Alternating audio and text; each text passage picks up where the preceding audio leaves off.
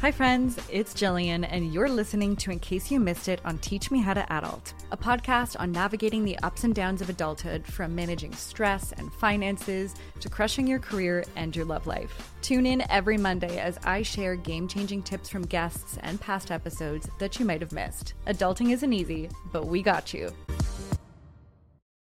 I feel like the, the two main barriers that I'm seeing, at least for me, come up in, in terms of making new friends so there's like the proximity and the the building a routine about getting out and meeting people. But then there's also busyness getting in the way and yeah. i've just noticed this big big shift as we've hit 30 everyone i know wants connection and pretty much everyone i know at various points throughout this past year has told me that they, they're feeling a little disconnected and wish they were more social.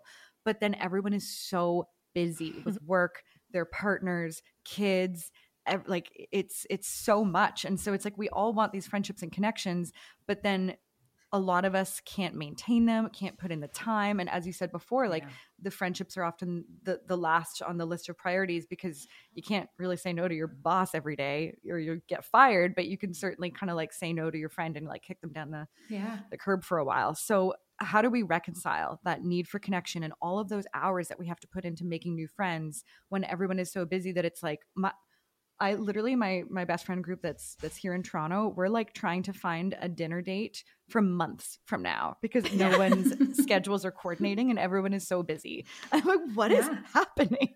I actually think there's a big mindset shift here as well that we all need to make because the truth is our friendships are a very important and unique source of social connection. Mm-hmm. And our social connections and our relationships are a fundamental aspect of our health and mm-hmm. well-being. Yeah. They really are. Our social health is as important as our mental health, as our physical health, all the other domains of health and, and the health promoting habits and activities that we prioritize for very good reasons, we don't think about our, our relationships in the same way. And that's to our great detriment. What's that, that stat? Our, that loneliness is like at like 20 cigarettes yes. a day or something? Or I just, yes. I was so just this, reading that article. Yeah. This has been, exactly. So this has been quantified. The research that you're talking about is the result of a meta-analysis, which is essentially when they study studies. So they've compiled a great number of studies studies on the consequences of loneliness and the impact that chronic loneliness has on our physical health is equivalent to smoking 15 cigarettes a day. So sad. Oh my God. Right. So it, it is profound. And we see this across the board in terms of the impact that it has on our physical health. It increases the risk that we will have chronic health conditions. It actually decreases our lifespan. We're more likely to catch a common cold. Our immune system is compromised. Wow. On the mental health side of things, which is obviously of great interest to me as a therapist, we see that we're more likely to experience anxiety and depression substance use disorders. It really kind of spans a, significant, significant range here. There's all kinds of implications for feeling uh, disconnected when it comes to our work. And that's true whether we are an employee, a leader, a solo entrepreneur, that we are just less creative, less engaged, less productive when we feel lonely. And the flip side of this is that feeling connected actually enhances all of those outcomes that it doesn't just reduce the risk it actually increases our well-being and increases our output and we really need to be thinking about how am i carving out time for this fundamental aspect of health and well-being yeah. that's not easy to do but that recognition needs to happen before we're willing to take action because otherwise it just feels too um, disposable researchers have quantified actually how many hours it takes to build Perfect. friendships so it looks like it takes about 50 hours, five zero, oh, wow. to go from, let's say, a relative stranger to a casual connection or casual friend. Oh, wow. Really? And it takes about 200 hours to go to a best friend. Wow.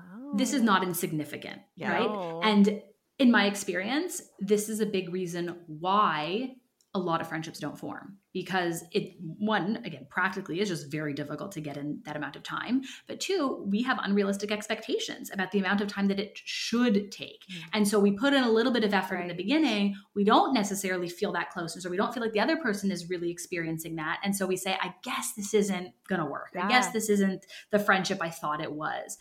As opposed to putting in the time, continuing to put in the time, right? Uh, making the most of that time. And we can talk about that in a second, but really getting to a place where you now have enough of a shared experience and memory bank to feel connected in the way that close friends do. Mm-hmm. So it does take a tremendous amount of time, and it also matters how we spend that time. And this is where some of those things like shared interests, uh, certainly values, that's a big source of connection, mm-hmm. right? What are you connecting on early on?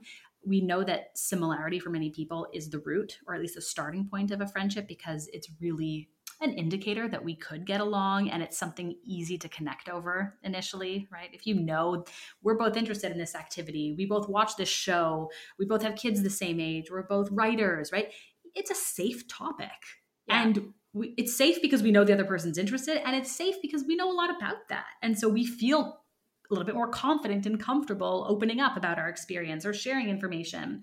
We want to learn from someone. And so, again, that conveys a certain amount of openness. I'm being open in terms of what I'm sharing, and I'm open to hearing your perspective too. So, that really is why similarity is so important and helpful early on. That's not to say that we need to be identical to our friends.